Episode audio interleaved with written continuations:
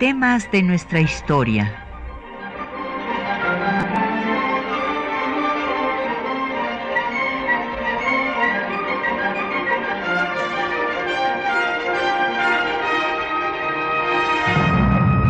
Un espacio que difunde el conocimiento del pasado para comprender nuestro presente.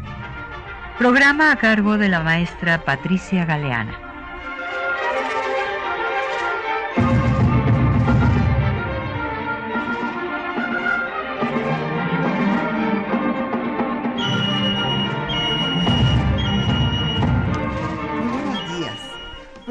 Como hemos venido haciendo en este proceso de recordación de lo acontecido en nuestro país hace 100 años, hoy vamos a dedicar el programa a hablar del otro artículo que fue, bueno, pues fundamental, un antes y un después en la historia del constitucionalismo mexicano, que es el artículo 123 que implicó que se hiciera un título especial, esta es la diferencia sustantiva entre la Constitución de 57 y de 17, porque hubo un título, el título sexto, de trabajo y previsión social. Y pues tenemos el gran gusto de que nos acompañe la doctora Ana Rivera Carbó. Bienvenida, Ana. Qué gusto tenerte aquí. Muchas gracias por la invitación, Patricia. Eh, recordando al verte siempre a, mi querida maestra, a la doctora Margarita Carbón. Y tengo el gusto de darles unas obras que van a ser, este, pues que ustedes relean, relean a, quiero decir, a, a dos maestros míos que ya partieron, pero que pues fueron muy importantes en la historiografía mexicana y bueno, desde luego en mi vida personal, que fueron el doctor Juan Brom, y la doctora Margarita Carbo. Vamos a darles volúmenes de las jornadas de historia de Occidente. Dos, eh, tenemos dos eh, diferentes eh, años de estas jornadas. La el número 30 y la 31, porque en estos volúmenes van ustedes también a leer justo un artículo sobre uno de los temas que vamos a tratar, sobre el tema de los trabajadores, Emiliano Zapata y la Casa del Obrero Mundial, historia de un desencuentro, de Ana Rivera Carbón, nuestra invitada de hoy. Y también en la jornada número 31, Ana escribe el, de la crisis monetaria a la huelga general de 1916. Así es que llámenos, si no alcanza jornadas, pues entonces le podemos dar también una de las tesis premiadas allá en el Instituto Nacional de Estudios Históricos de las Revoluciones de México, que trata un tema interesante eh, de los trabajadores en la minería. Esta fue una tesis de Nicolás Cárdenas García, estudia los trabajadores mineros de 1900 a 1929, o sea, toda la problemática pues que desata la, la huelga de Cananea, por ejemplo, ahí la pueden ustedes encontrar. Llámenos, como siempre tenemos a su disposición, el 55 36 89 89, una alada sin costo 01 800 505 26 88, un correo de voz 56 23 32 81, un correo electrónico temas de nuestra historia arroba yahoo.com.mx y nos puede eh, seguir en las redes sociales. En Twitter estamos en arroba temas historia y en Facebook en temas de nuestra historia UNAM y el programa queda en línea en el www.radiounam.unam.mx. Bueno, pues eh, la doctora Ana Rivera Carbó se formó aquí en nuestra máxima casa de estudios desde su licenciatura hasta su doctorado y ella es investigadora titular de la Dirección de Estudios Históricos de Lina. Su especialidad es historia política y social y entre sus obras, eh, pues quiero destacar La patria ha podido ser flor de Francisco Mújica, una biografía política y La Casa del Obrero Mundial, anarcosindicalismo y revolución en México. Entonces, bueno, pues es la experta en el tema que vamos a tratar y a mí me gustaría, Ana, pues ir con los antecedentes, ¿verdad? Como somos los historiadores, siempre vamos a los orígenes del asunto. Y bueno, evidentemente en el siglo XIX, el tema de los obreros no era todavía un problema, porque casi no había eh, fábricas, eh, pues, no había industria hasta la etapa porfirista, y por lo tanto antes se hizo alguna alusión en el siglo XIX al tema de los trabajadores, por ejemplo, en los sentimientos de la nación de Morelos, él dice que los empleos deben ser nada más para los americanos y que se debe aumentar el jornal. Entonces, bueno, pues ahí está haciendo alusión a los trabajadores. Después, ya en 53, pues eh, surgen estas sociedades mutualistas de socorros mutuos o de apoyo mutuo.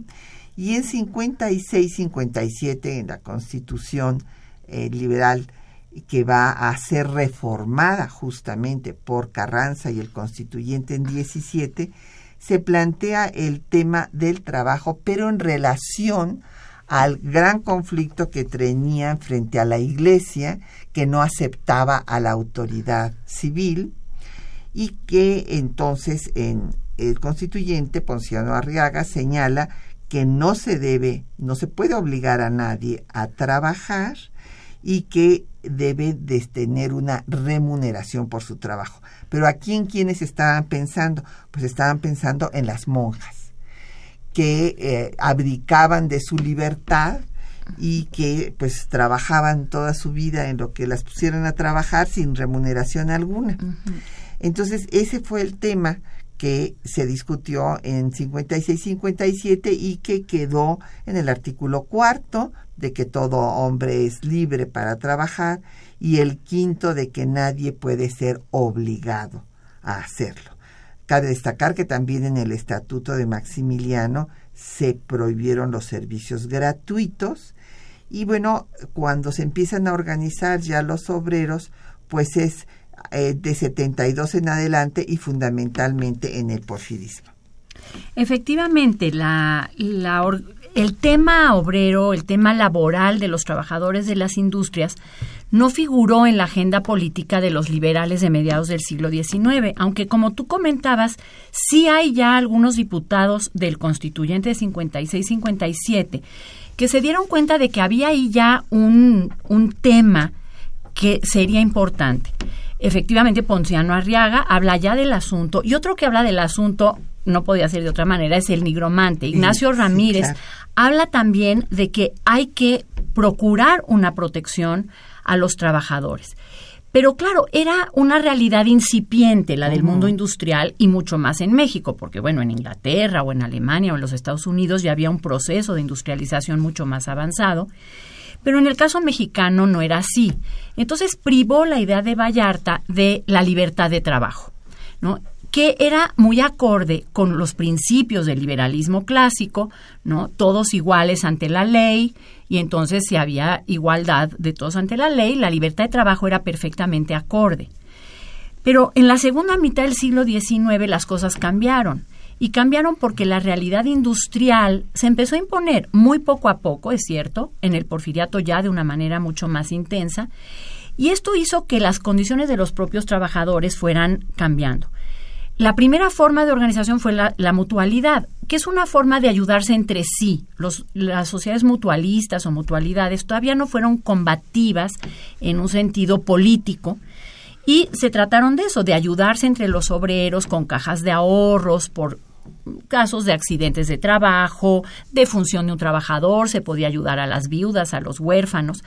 Pero claro, estas sociedades mutualistas paulatinamente fueron adquiriendo conciencia política y se fueron radicalizando y fueron volviéndose eh, organizaciones más combativas y fueron derivando ya hacia la organización sindical.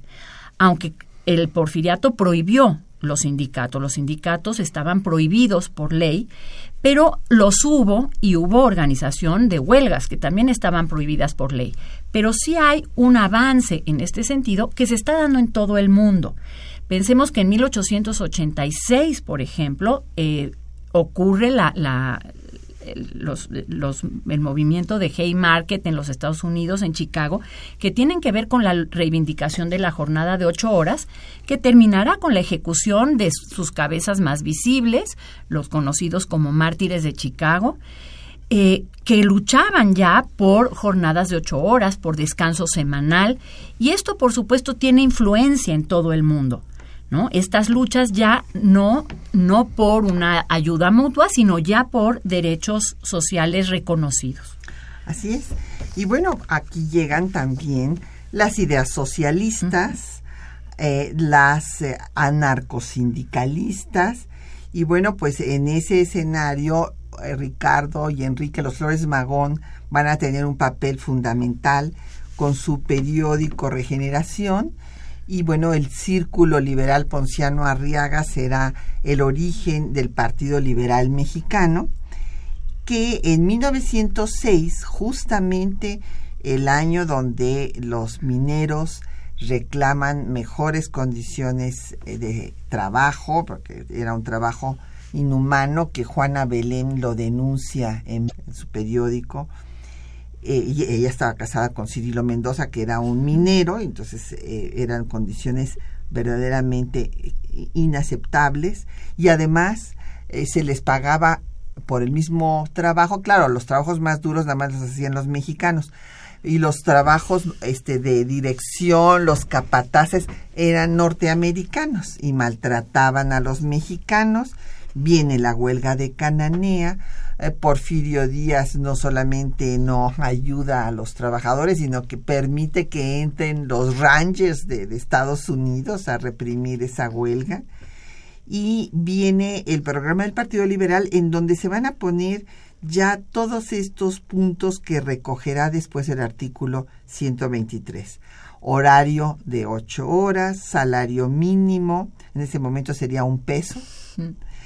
Eh, de, también que se reconoce, esto, esto es muy importante porque no lo tenemos ni hasta la fecha, yo siempre lo, digo, es increíble, prestaciones, eh, reconocimiento a las trabajadoras domésticas. Sí. hasta eso reconocen estos señores y eh, pues que los menores no puedan trabajar, higiene en los lugares de trabajo, seguridad, habitaciones, indemnización por accidentes laborales, y que quedan nulas, sean nulas las deudas, porque como sabemos, pues como en la Edad Media con los siervos de la gleba, ¿verdad? Pues también eh, los eh, trabajadores se convertían en esclavos de sus patrones porque no podían pagar sus deudas y las deudas eran heredadas por los hijos. Pago efectivo, o sea, no en vales para la tienda de rayas, sino en efectivo eh, y que hubiera una minoría de extranjeros. Esto lo piden también, así como eh, pues el descanso dominical. se lanza el programa, pero bueno, pues la situación desde luego sigue eh, empeorando con la represión que se hace en 1907 a la huelga de Río Blanco. Hay que recordar, a mí siempre me impactan este, esas fotografías de los vagones del ferrocarril repletos de cadáveres de los trabajadores reprimidos por el ejército porfirista. Mm, quisiera retomar lo que comentabas de Ricardo Flores Magón. Ricardo Flores Magón es una figura enorme de la historia mexicana por muchas razones, pero una central es marcar este programa en términos sociales. Un programa que tuvo un impacto enorme en quienes después serían parte de la generación de la Revolución Mexicana y llegarían al constituyente. Este programa del Partido Liberal Mexicano es un programa que tiene todo este apartado eh, referido al tema obrero que tú eh, detallabas ahora en tu, en tu exposición y que son temas importantísimos. En ese momento en el mundo no había un reconocimiento al derecho de asociación y al derecho de, huelga. La jornada laboral de ocho horas había sido causa de la ejecución de quienes la defendían en muchas partes del mundo. Y ellos plantean por primera vez en México un programa para los trabajadores, que son todavía una minoría de la población, no representan ni el 1% del conjunto de la, de la, de la población, bueno, eh, se, se, estima que entre trabajadores ya ferrocarrileros, mineros, etcétera, hay como un 10% de trabajadores industriales. En la Ciudad de México son el 1% de la población urbana. Es decir, es una población muy pequeña y ellos ya están planteando un programa que se distribuirá por todo el país en regeneración, en un folleto especial, y tuvo un impacto gigantesco y está detrás de muchas de estas luchas que vendrán en adelante. De estas huelgas. Y, y, y, claro, la huelga de Río Blanco ya está marcada por la presencia de magonistas en Río Blanco, como antes había estado la lucha cananea marcada por la presencia de eh, gente de la Junta Organizadora del Partido Liberal Mexicano. Su impacto es extraordinario. Así es, o sea, hace que cobren conciencia los trabajadores de sus derechos y que se empiecen a organizar. Sí. Pues vamos a hacer una pausa para escuchar a la huelga del madrileño cantautor eh, de, que le dicen Chicho Sánchez, eh, pero no está interpretada por su eh, autor, sino por el cantante de protesta chileno del Partido Comunista Chileno, Rolando Alarcón.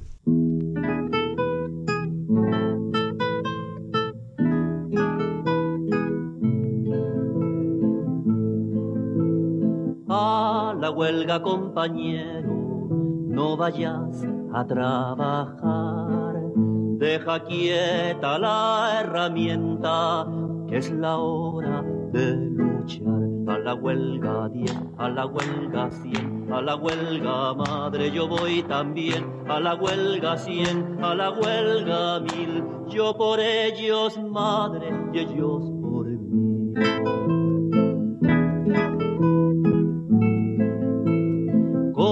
el gobierno del hambre nos vamos a levantar todos los trabajadores codo a codo con el pan. A la huelga 10 a la huelga 100 a la huelga madre yo voy también. A la huelga 100 a la huelga mil. Yo por ellos madre y ellos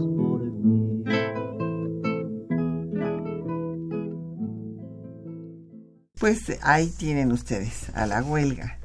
Y en efecto, como hablábamos con la doctora Rivera Carbo, pues la huelga estaba eh, prohibida en la etapa porfirista y bueno, pues por eso es que son estas represiones sangrientas en las dos grandes huelgas, la de Cananea y la de las diferentes fábricas textiles que se unen en el movimiento de Río Blanco. Pues ya nos han llegado preguntas y comentarios, el León David Casas Romero, de Venustiano Carranza, dice que cómo es posible que a pesar de existir la Constitución desde 1917, hoy hay mucha gente trabajando sin seguridad social, como los cerillos, los eh, señores que dan la gasolina, eh, ¿qué, podríamos hacer? Bueno, evidentemente tiene usted razón, o sea, todas estas personas, pues es que son trabajos informales, están en la informalidad y no, pues no reciben ninguna compensación de ningún tipo, ni tienen prestación, ni salario mínimo, ni nada de nada. Eh, don Manuel Pérez de la Miguel Hidalgo, que un, tema interesante es cómo los gremios de artesanos manejados por la iglesia, no son no, no pueden ser sindicatos libres. Bueno, pues sí es, es otro tema que habría que tratar. Doña Hilda de San Román eh, dice que qué hay sobre los riesgos laborales en esa época. No, pues justamente estaban eh, pidiendo que hubiera atención, una indemnización por, por accidentes de trabajo es una de las demandas. Desde luego, doña Hilda, le mandamos muchos saludos. Y ella me está preguntando que si sé algo de la cancelación de la ceremonia en Querétaro. No, no hay ninguna cancelación, doña Hilda. Este, se va a llevar a cabo, pues imagínese, este, en el centenario con mucha mayor razón. Todos los años hay una ceremonia donde asisten eh, los tres poderes al Teatro de la República a recordar, pues, a la constitución que nos rige y sobre todo pues se hará este año. Me pregunta que si la entrada es libre. No, no, no es libre porque resulta que el Teatro de la República es muy pequeño, doña Hilda. Acuérdese que se inauguró a mediados del siglo XIX. Entonces, eh, pues es pequeño, inclusive las graderías del tercer piso no es aconsejable utilizarlas. Entonces, no, no es libre la entrada. Eh, nos pregunta don Efren Martínez de la Gustavo Madero que si son 100 años del artículo. Sí, bueno, es que el artículo se discutió el 23 de enero de 1917, entonces pues estamos justo cuando se estaba discutiendo.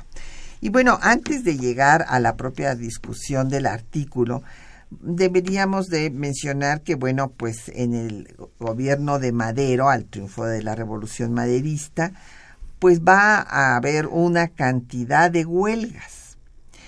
Y eh, pues Madero va a crear un departamento del trabajo para que haya una mediación entre los empresarios y las asociaciones pues de trabajadores, pero pues su gobierno es un gobierno muy este corto, es un gobierno muy problemático eh, que llega muy debilitado realmente Madero al poder y pues no no se solucionan las, las cosas, sino que en 1912 hay 40 huelgas y en septiembre se crea la Casa del Obrero Mundial con Rafael Pérez Taylor, Manuel Sarabia, Antonio Díaz Soto y Gama, entre otros, que tiene como finalidad derrocar al clero, al gobierno, o sea, es anarquista, pues, y al capital y liberar al trabajo, al trabajador esclavizado.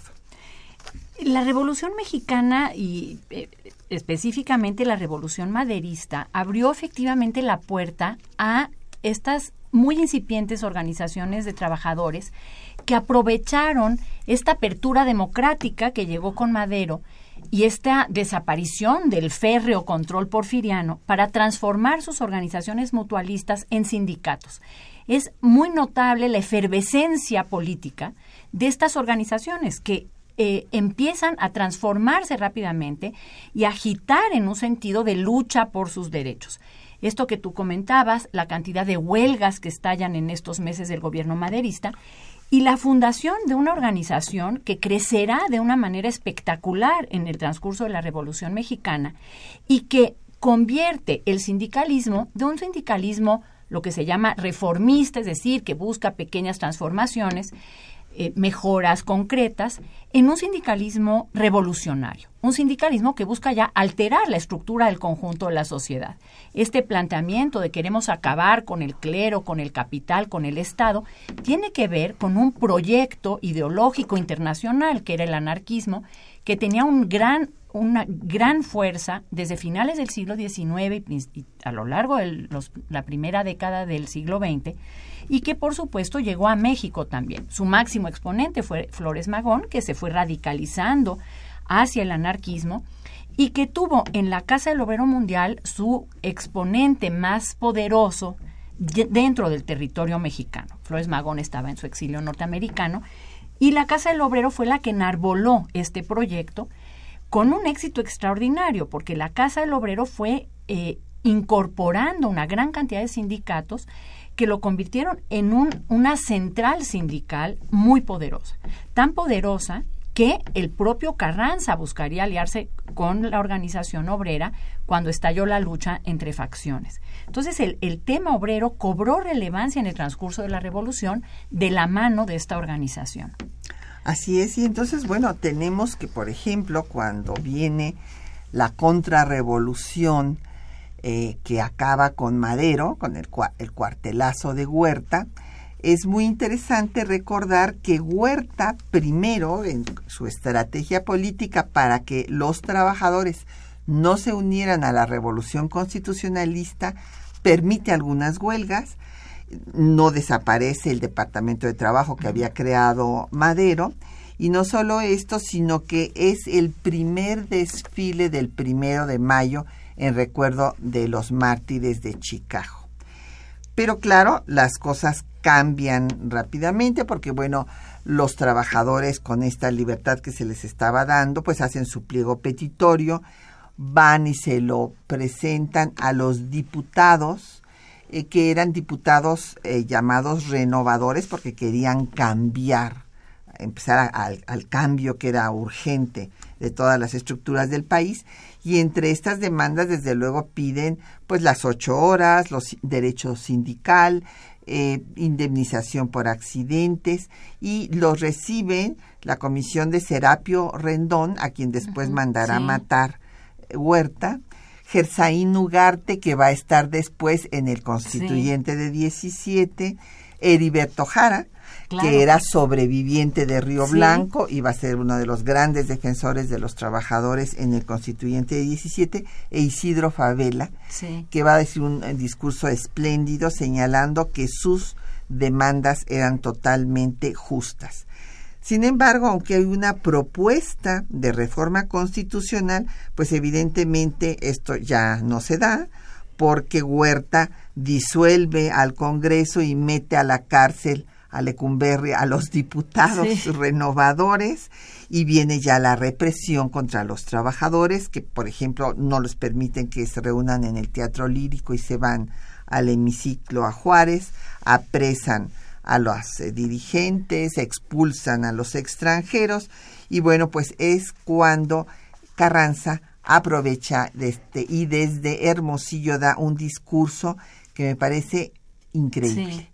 Es un, discurso sensacional donde habla de leyes obreras y que estas leyes las tenían que hacer los propios trabajadores y que había que acabar prácticamente, prácticamente él dice con el capital, o sea, menciona una, una eh, eh, yo la verdad siempre me ha sorprendido este discurso de Hermosillo porque es de una, eh, pues digamos, revolucionario de izquierda en ese momento, Carranza. Sí, es es muy interesante este proceso de radicalización del constitucionalismo que empieza siendo como una, una revolución estrictamente política para restablecer el orden constitucional tras la, la muerte de Madero y Pino Suárez, y que al calor de la participación popular en la revolución se va radicalizando. El constitucionalismo creo que eso no hay que olvidarlo, porque a veces se tiende a pensar como que es el, el ala de la convención la que tiene las grandes... Eh, propuestas sociales. Y sí, desde luego hay grandes propuestas agrarias en, en la convención, pero el constitucionalismo también es una revolución con un contenido social muy importante que se va gestando a lo largo de, de, la revolución y en el discurso este de Hermosillo, que luego dará lugar a las, a, las reformas, al plan de Guadalupe ya en, a finales de 14, eh, contiene toda esta, esta propuesta que incluye el tema obrero, cosa que la convención tardó muchísimo en incorporar. Entonces, eso explica también, y me gusta que, lo comentes, por qué la Casa del Obrero Mundial pactó con Carranza. Porque sí tenía una propuesta obrera, cosa que la convención no tenía en ese momento. Y entonces, em, Carranza ya con esta propuesta puede eh, eh, eh, puede dar a los trabajadores ciertas garantías de que discutirá el tema obrero y de que incorporará esta este tipo de legislación, que por otro lado se estaba aplicando ya en muchos territorios controlados por el constitucionalismo. Cándido Aguilar, por ejemplo, que era gobernador preconstitucional en Veracruz, ya estaba implementando eh, leyes de salario, de salario mínimo, de jornada máxima, de indemnización por accidentes de trabajo. Hay una legislación increíble en este sentido en Veracruz en ese momento. Lo mismo estaba pasando en Tamaulipas, por ejemplo, con Portes Gil y otros, otros eh, constitucionalistas. Entonces, realmente el constitucionalismo abrió la puerta a estos temas desde mucho antes de convocar al Congreso Constituyente de 16-17. Así es, y, tomó en efecto eh, estas banderas sociales antes que Zapata y que Villa. Claro. O sea, porque, eh, la, por ejemplo, bueno, la ley agraria de, de Carranza es anterior.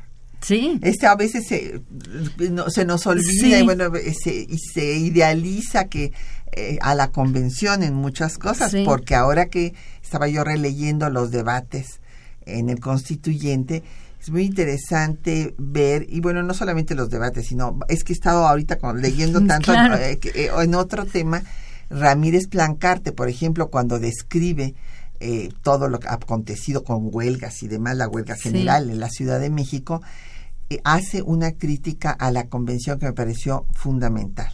Dice, la convención no se debió declarar soberana porque no era una convención electa. Y con esto pues vino la guerra civil entre los revolucionarios. Pues vamos a hacer una pausa para escuchar eh, los eh, textos de algunos de los constituyentes que participaron en el debate del artículo 123, como Nicolás Cano, Heriberto Jara y Francisco Mujica.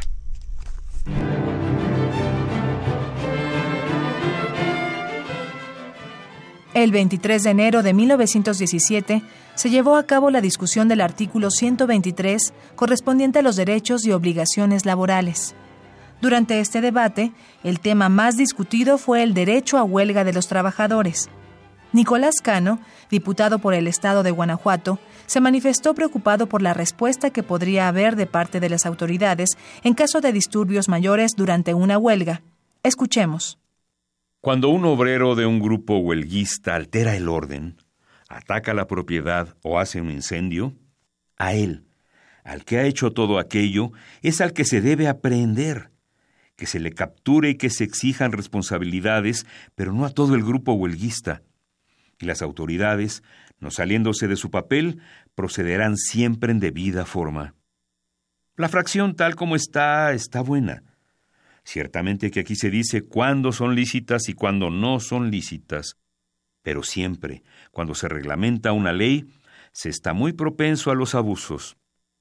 Las huelgas, por muy pacíficas que sean, como la mayor parte de todos los industriales o dueños de industrias están en relación muy directa con las autoridades de los lugares, casi siempre cuando éstas no pueden contrarrestar de una manera directa la manifestación de los trabajadores, siempre recurren a esta salida, los trastornadores del orden público. Nosotros no sabemos qué clase de gobierno vamos a tener en lo futuro, y pueden ustedes asegurar que por mucho tiempo vamos a tener gobernantes honrados que apliquen la ley debidamente. Es más seguro que vengan malos gobernantes que buenos. Yo puedo asegurar a ustedes que si no se nos dan garantías, de esa manera no vamos a hacer ningún uso de las facultades que nos concede esta ley del trabajo. Que al huelguista no se le considere trastornador del orden y de la paz pública, pero que si comete algún delito que vaya contra la paz pública, que se le castigue. Nosotros no sabremos hacer leyes, pero sí sabemos cuándo nos apoya la Constitución. En respuesta, Heriberto Jara, diputado por el Estado de Veracruz, señaló yo deseo que los trabajadores tengan las mayores garantías. Yo deseo que sus intereses queden lo suficientemente asegurados para que no estén sujetos a las alternativas de la política y a las malas interpretaciones. En la persecución de este fin he consagrado mis esfuerzos durante algunos años, pero jamás he ofrecido nada a los trabajadores que sea utópico, que sea irrealizable y por consiguiente inconveniente. En estas condiciones, se establece que sólo cuando la mayoría de los individuos lanzados a la huelga cometan una acción violenta contra determinada persona o propiedad, entonces es cuando se puede declarar la huelga ilícita y por consiguiente proceder contra los huelguistas. Aquí no habrá el pretexto que se tomó en Chicago para los asesinatos de triste recordación.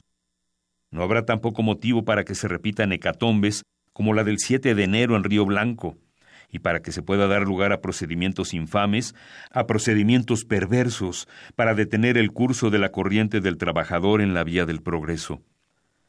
Habrá necesidad de que realmente la mayoría, de que el conjunto huelguista ejerza esa acción, para que entonces se pueda poner coto por las autoridades de los desmanes que se cometan. De otra manera, dejando amplio el concepto de la ley como se pretende, habría lugar a que en los estados, las legislaturas de los estados, al reglamentar estas bases constitucionales, consideraran la huelga bajo distintos aspectos y entonces bastase recordar que el orden no puede alterarse, bastase invocar la conservación del orden para coartar el derecho de huelga. Para defender el derecho a huelga, Francisco J. Mújica, diputado por Michoacán, argumentó. La sección que habla del derecho a huelga es la que en nuestro concepto tiene mayor importancia. Antiguamente, cuando los obreros hacían uso del derecho de huelga, era ya más bien un movimiento de rebeldía, porque saltaban de la opresión en que se les tenía y se dedicaban más bien a actos de violencia que a actos de verdadera huelga. Por eso, nosotros quisimos que se limitara la acción de la autoridad social a causa de que un grupo numeroso de huelguistas tomara participación en hechos violentos contra la propiedad y las personas. Algún diputado se ha acercado a la comisión en lo particular y le ha dicho que aún en este caso ve una amenaza contra los huelguistas. Estando en vigor una ley en donde se le daba todo carácter legal a una huelga, no se perjudicarán los trabajadores, porque aun en el caso de que las autoridades cometan el desatino de reprimir esa manifestación, los huelguistas tendrían que permanecer separados del trabajo hasta que no tuviera una solución definitiva su justa demanda. Finalmente, el artículo fue aprobado por unanimidad de 163 votos, siendo un ejemplo de legislación laboral para todo el mundo.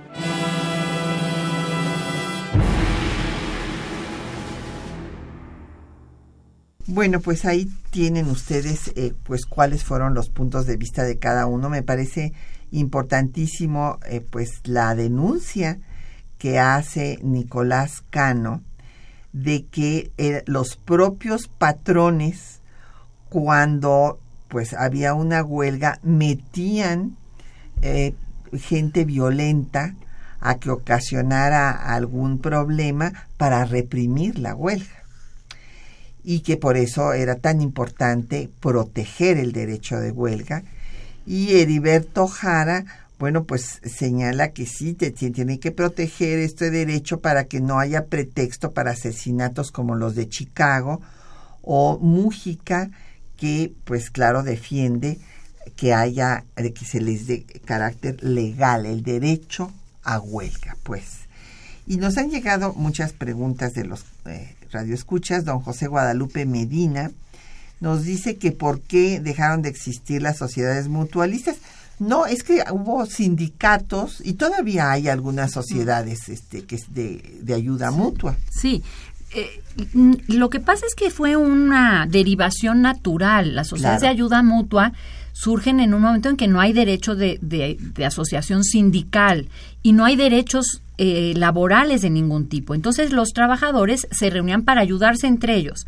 En el momento en que pudo haber leyes laborales que ya los protegieran, que hubiera seguridad social, que hubiera derecho de asociación, indemnización por accidentes de trabajo, perdieron sentido las organizaciones mutualistas, aunque esto no quiere decir que no existan cajas de ahorro de los trabajadores y formas que son derivaciones de las organizaciones mutualistas. claro. Jorge Virgilio de Coyoacán nos dice que eh, si la Casa del Obrero Mundial fue fundada por anarquistas y luego cambió, pues sí, sí fue fundada por anarquistas y aquí la experta en saber qué cambios tuvo en ese sentido es justo la doctora Rivera Carbo. Pues la Casa del Obrero efectivamente nace con una inspiración anarquista clarísima. Eh, más precisamente anarcosindicalista, un anarquismo que creía que los sindicatos serían los grandes agentes de la transformación revolucionaria. Y la Casa mantuvo este mismo discurso anarcosindicalista hasta el final. Hay un momento, eh, a raíz del pacto firmado en febrero de 1915, en que modera un poco sus posturas en su alianza con el constitucionalismo pero el discurso anarcosindicalista no desaparece y tan no desaparece que es una de las razones de su ruptura final con Carranza, que está empeñado en construir un nuevo Estado postrevolucionario y no puede tener como aliados unos eh, individuos que no creen en el Estado. Pues y eso eso se desata en la, ruptura final en el 16. claro, natural, ¿no? Claro. Y sobre todo después de la huelga general, que deja la Ciudad de México eh, sin agua, sin, luz, sin pan, sin tortillas. Y bueno, pues entonces Carranza aplica la ley de Juárez del 25 de enero de 1862 que eh, había emitido Juárez cuando los ejércitos de tres países pues estaban desembarcando en Veracruz. Y entonces dice que será traidor a la patria este todo aquel que colabore con estos eh, invasores. Y aquí él también pues hace el símil de que son traidores a la patria los que no permitan eh, que la ciudad tenga sus servicios mínimos y que venga eh, la construcción del Estado constitucional. Claro, y, y, además tiene que ver también con que con la huelga se separó la actividad en las fábricas de armamento, en la famosa fábrica de la maestranza, y esto fue lo que le sirvió a Carranza para acusarlos de traición.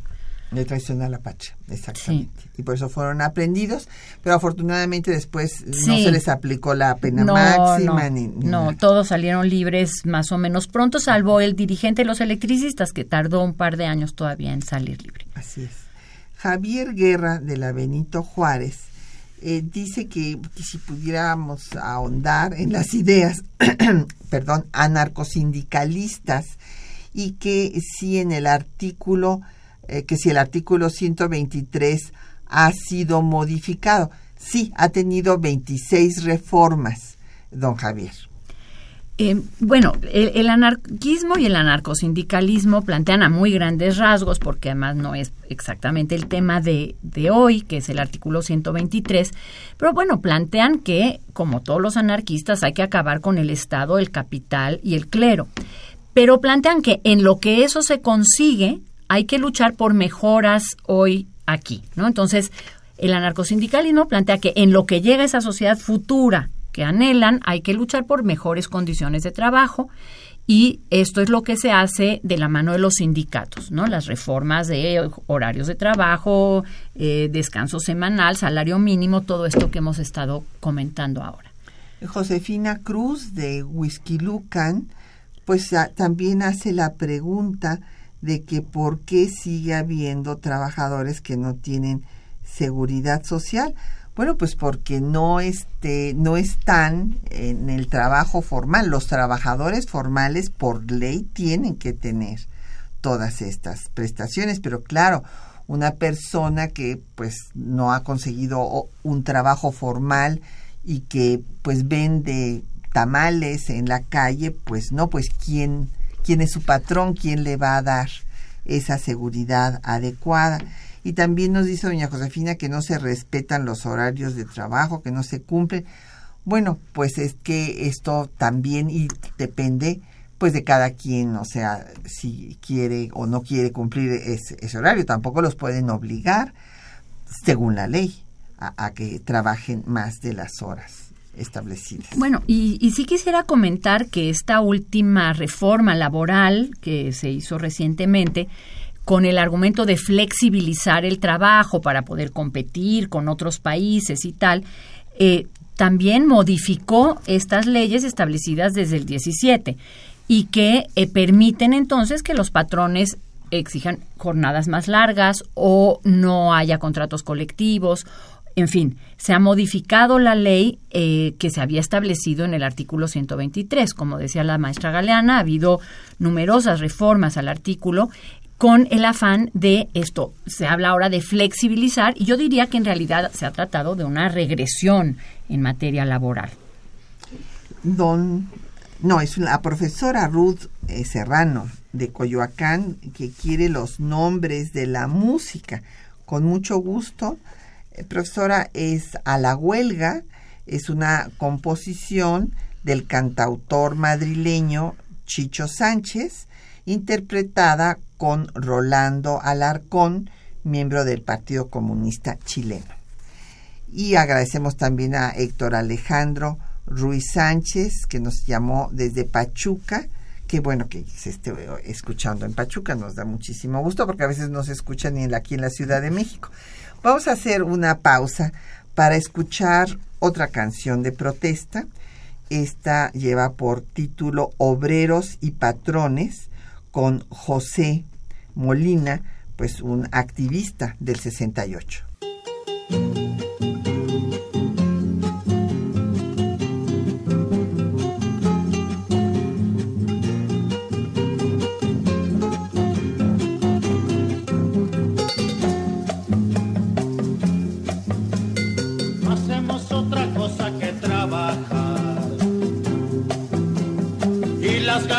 No las vemos jamás.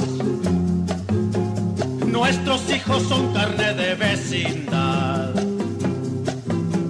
expuestos a toda la calamidad, mientras la familia del patrón se va, cada vez que quiere a vacacionar. Nuestros hijos juegan entre los sal, cual condenados a perpetuidad.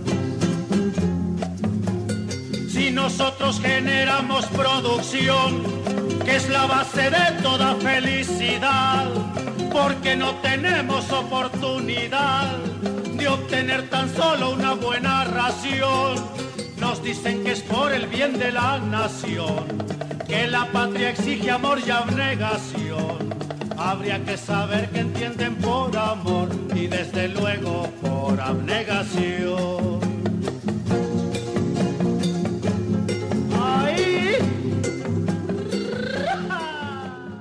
Bueno, pues ahí tienen esta canción eh, realmente magnífica, la, letra y también la música. Y pues nos han llegado muchas preguntas, esperamos que nos dé tiempo de contestarlas todas. Don Jesús Ríos de la Miguel Hidalgo dice que a qué se debió que eh, los radicales de la revolución tardaran tanto en incluir la reivindicación obrera. No, no, don Jesús, no, no tardaron, pues desde antes de que empezara la revolución maderista en 1906 ya ah, estaba eh, el programa del Partido Liberal y regeneración, que se hizo inclusive un tiraje especial de regeneración para que llegara a todas partes con el programa del partido y ahí están los derechos obreros. Así es que sí, desde luego que los toman es más, este, lo primero que le echan en cara a Porfirio Díaz, al dictador, los liberales radicales es que está incumpliendo las leyes de reforma de Juárez y ha dejado que la iglesia vuelva a tener gran poder. Y después yo diría que el segundo tema justo es el de los obreros. Sí, de, porque este, pues son las ideas del anarcosindicalismo. Y bueno, José Luis Jaimes de Cuauhtémoc pregunta sobre la relación del zapatismo y el movimiento obrero. Pues justo eh, especialidad también de nuestra invitada. La verdad es que es muy triste la, la distancia entre el zapatismo con el movimiento obrero organizado. Em, hay un, desencuentro absoluto. Eh, incluso eh, los zapatistas ocuparon las industrias papeleras de Tlalpan, del sur de la ciudad, del sur del Distrito Federal, y no hicieron ningún tipo de, de legislación laboral, no aplicaron ningún tipo de medida laboral respecto a los trabajadores que trabajaban ahí. No hay en su agenda el tema obrero, a pesar de la presencia en el zapatismo ya de gente como Antonio Díaz Otoigama o de Luis Méndez, que habían sido militantes de la Casa del Obrero Mundial. Y cuando los zapatistas entran a la Ciudad de México, solo tienen unos breves acercamientos de cortesía con la Casa del Obrero Mundial. No hay un programa eh, explícito en el tema obrero entre los zapatistas. Y a mí que me ha interesado tanto el tema de las relaciones iglesia-estado, eh, también he visto que hubo una, un desencuentro. Fue, fue, muy decepcionante para los miembros de la Casa del Obrero Mundial ver a los zapatistas llenos de estampas de todas las vírgenes habidas y por haber. En fin, entonces, pues consideraron eh, la verdad es que Flores Magón consideró que era un movimiento muy localista. Sí. Y, no, y esta pues eh, eh, religiosidad extrema de los zapatistas, pues era absolutamente contraria al ateísmo de, de, los, movimientos obreros. Obreros, claro. Don Alberto Huesca de Benito Juárez dice que si Jara y Mújica eh, ya tenían la visión, y bueno, pues también Cano y los demás, de que podían llegar gobernantes que no los apoyaran, eh, pues ¿qué hicieron para evitar esto? Bueno, pues sí, ellos hicieron su trabajo. Ya después a las generaciones actuales nos toca hacer el nuestro. Sí, eh, a mí me parece que a ver, que Mújica, que Jara, que Pastor Rué, que encabezó la comisión que redactó el artículo 123, bueno, hicieron un trabajo extraordinario haciendo un artículo que rebasaba el, el, artículo en el que debían estar incorporadas, que era el quinto sobre garantías individuales. Y ellos dijeron, no, tiene que haber un artículo específico en materia obrera. Y realmente el artículo 123 fue un artículo de avanzada en todo el mundo incorporando estos derechos. Después, en la medida en que les tocó a ellos la posibilidad de actuar ya políticamente en la posrevolución, pues lucharon por aplicar este artículo a plenitud. Pero bueno, no todos los gobernadores y no todas las presidencias de la República tuvieron una intención obrerista y eso ya no fue responsabilidad de los constituyentes. Claro. Patricia López, la tocaya de Benito Juárez, nos llama, dice que pues qué hacer para eliminar la esclavitud sexual en nuestro tiempo y que ayer estuvo interesante la conferencia del INERP. Muchas gracias por decirnos, Patricia. No, bueno, pues, uno de los graves problemas de nuestro tiempo es que pues Vico tenía razón eh, cuando decía este historiador italiano que pues eh, la, humanidad iba teniendo regresiones, desde luego no era una historia eh, pues de éxito y una evolución hacia para llegar al paraíso, que esto, esto no era así, que había regresiones, inclusive él decía cíclicas, que nunca en las mismas condiciones, entonces como una espiral, pero que otra vez eh, se volvía a los mismos problemas y nada estaba resuelto de una vez y para siempre. Y eso es lo que vemos. En efecto, ahorita es increíble que reaparezca la esclavitud y que sea una de las eh, eh, pues eh, organizaciones criminales más importantes del mundo.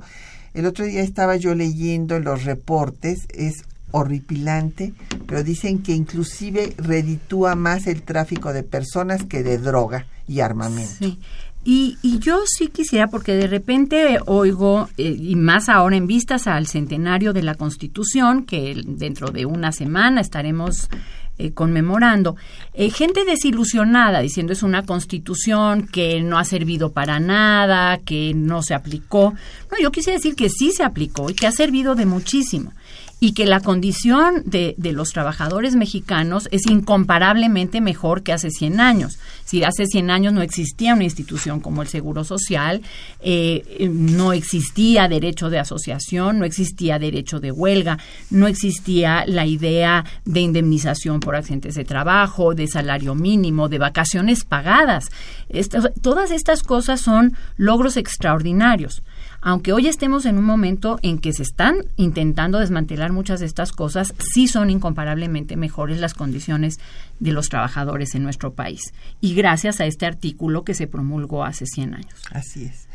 Eh, Rogelio Martínez, de Milpalta, pregunta que cuáles son las condiciones de los trabajadores al servicio del Estado. Esta es una de las reformas, justamente, don Rogelio que tienen una eh, condición especial. Y este fue un tema que también se discutió en el constituyente, no precisamente de los todos los trabajadores al servicio del Estado, sí de los trabajadores en las fábricas militares.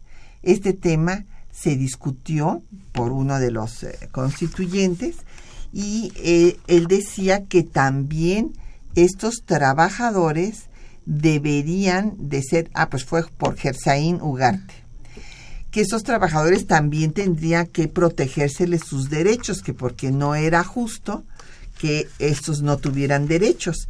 Y por eso, bueno, sí, esto se, eh, quedó en ese momento también incluidos, pero después, en efecto, surge un apartado B, pues para tener unas condiciones diferentes por, para no paralizar al Estado. Sí, el, el, artículo 123 es realmente un artículo notabilísimo porque contempla estas cuestiones, ¿no? Que tienen que ver con que el Estado tiene que seguir funcionando y que entonces los trabajadores que trabajan en estas funciones del Estado pues tienen que tener garantizadas unas condiciones mínimas laborales.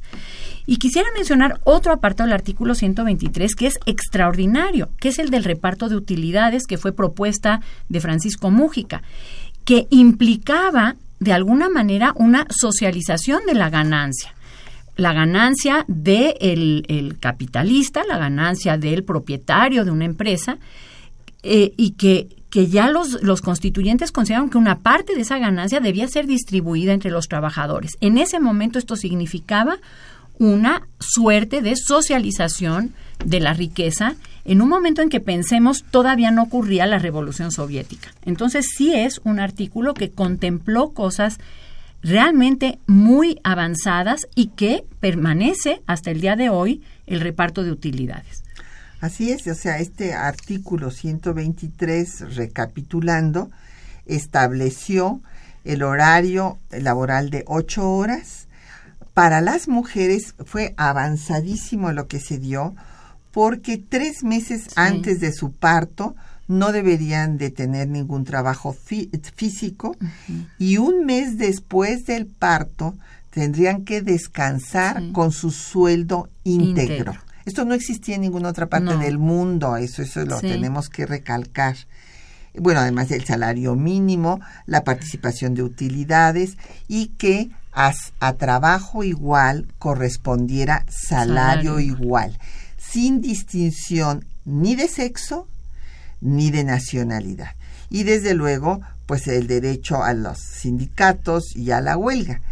Pero, este, claro, para que a las mujeres se les pagara lo mismo que a los hombres por el mismo trabajo, pues todavía no lo logramos ni hasta la fecha. Sigue habiendo una brecha salarial en este sentido, en muchos casos porque las mujeres no saben eh, defender sus derechos o también porque aunque saben que eso no es, eh, no es correcto, no, es legal, no es justo, lo aceptan por la gran necesidad, que tienen para, para trabajar y mantener a sus hijos.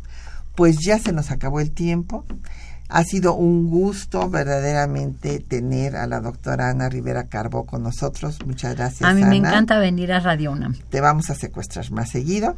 Y le agradecemos a nuestros compañeros que hacen posible el programa, a don Gerardo Zurrosa en el control de audio, a Quetzalín Becerril en la producción, eh, Jacqueline Santos con Erlinda Franco en los teléfonos con el apoyo de Felipe Guerra y Patricia Galeana se despide de ustedes hasta dentro de ocho días.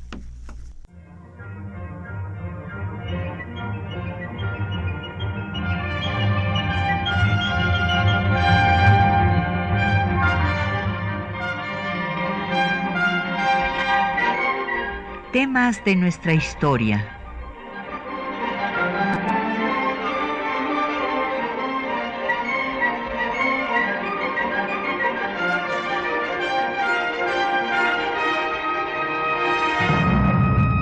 espacio que difunde el conocimiento del pasado para comprender nuestro presente.